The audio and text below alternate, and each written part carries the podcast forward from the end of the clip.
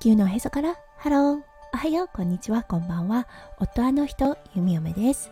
このラジオはオーストラリア在住そろそろ20年の弓嫁がオーストラリアのこと育児のことそしてパートナーシップについてマクロからマイクロまで幅広くお話しするラジオです。今日もこのラジオに遊びに来てくださってありがとうございます。今日は3月15日水曜日ですね。皆さんどんな水曜日の午後お過ごしでしょうか？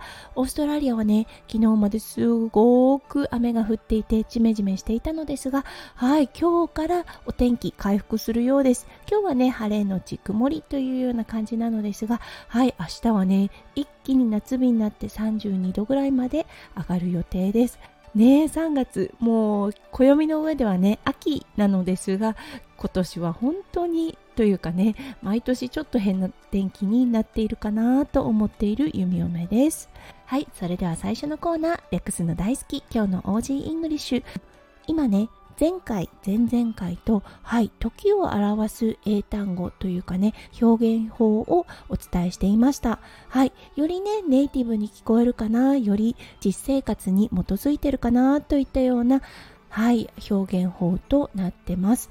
うん、今日はその続きとなります。はい、皆さん2分の1を表す英単語ご存知でしょうか？はい、これハーフですね。HALF でハーフですね。これ、時間を表す上でもとてもよく使います。はい。例えば12時半。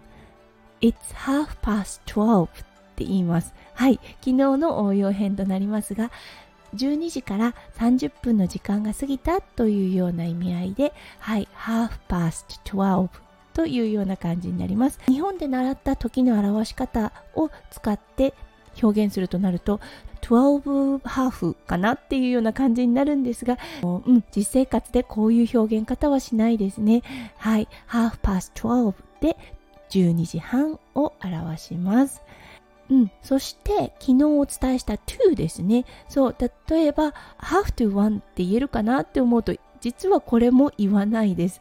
うん、なので12時半は past を必ず使います。half past 12というような形になって have to want とは言わないというようなはいオーストラリアの時の表し方ですちょっとね変だなとも思うんですがうんあのー、面白いなとも思っている弓嫁ですはいそれでは今日のテーマに移りましょう。今日のテーマは獲得免疫。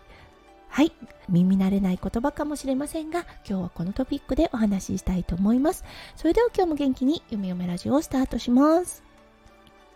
はい、現在だったんですが、息子くんがもうデイケアでめちゃめちゃ金をもらってきてしまいました。はい、またかっていうような感じなんですが、もうね、デイケアに行ったら必ず何かもらってくる。そして今は季節の変わり目ということでね、どうしても、うん、免疫力が下がっているのかなと思います。はい、そしてね、例に漏れず月曜日、もしかすると金曜日に何かもらっていて、そして月曜日というような感じだったのかもしれませんが、はい、あの鼻風邪そしてちょっと咳き込むようなね風をもらってきてしまいました。はい。もうね結構日中ずっとゲホゲホしているのでああまた弓嫁も映るだろうななんて思っていたんですが意外や意外。はい。その矛先は夫翔ちゃんに向かったんですね。うん。夫翔ちゃん今もう完全に鼻風邪状態です。はい。あのちょっとね鼻がズルズルしていてとてもね元気は元気なんですね。食欲もいっぱいあるしお熱もないんですが鼻だけすごく出てしまうっていうような感じなんですがはい一方弓嫁。もう本当に元気です、うん、昨日なんてね息子くん夜中に目が覚めてしまって夢嫁たちが寝てるベッドにやってきました。はいそしてねママって言ったような感じでああじゃあもうママはね息子くんと一緒に寝ようと思ってねベッドに行ったんです。そうそしてね夜中中ゲホゲホしている息子くんの背中をさすったりうん1時間ごとぐらいに起きてたかな。そうあのママがいるか確認していたのではいママいるよというようなねことを伝えていました。うん。なのでね今朝はもう絶対引いてるだろうと思ったんですが意外や意外引かなかったんです。喉の痛みも鼻も全く出てないということでね。あらと思ったんです。そうそしてねちょっと免疫力について調べてみました。はいそして Google さんによると免疫というのは2つタイプがあるそうです。はい1つ目は自然免疫。これはね体が元から持っている免疫力というようなものだそうです。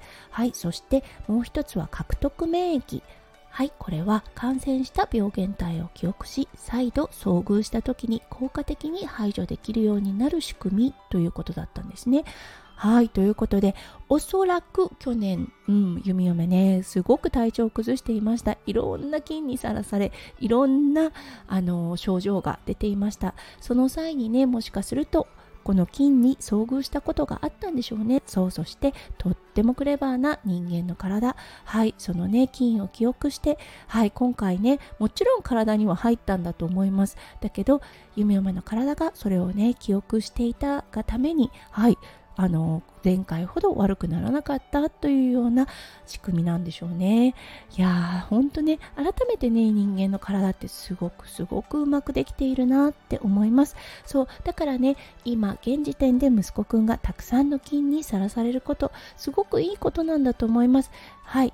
菌を排除することっていうのは絶対できないです。はい。もう菌と共生していくのが人間生活うん、この地球上に存在する上でね、はい、しなければならないことなので、やはり幼少期の時にたくさんの菌にさらされ、はい、そしてこの獲得免疫っていうのをね、体に備えることで、うん、次に菌にさらされた時にひどい状態にならない。っていうのがねはいこのねアメイジングな人間の体の構造なんだなと改めて思いました。はいなのでねもう確かにあの DK からたくさんの金をもらってきてまたかというような気持ちにはなるんですが、うん、その気持ちを一旦蓋してはいどんどんどんどん金にさらされてくれというようなねちょっと肩の力を抜いた育児の考え方の方がいいのかなと思った弓嫁となりましたので今日はこのお話をさせていただきました。今日も最後まで聞いてくださって本当にありがとうございました。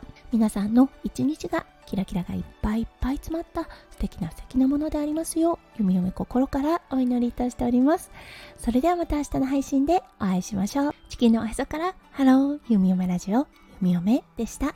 じゃあね。バイバーイ。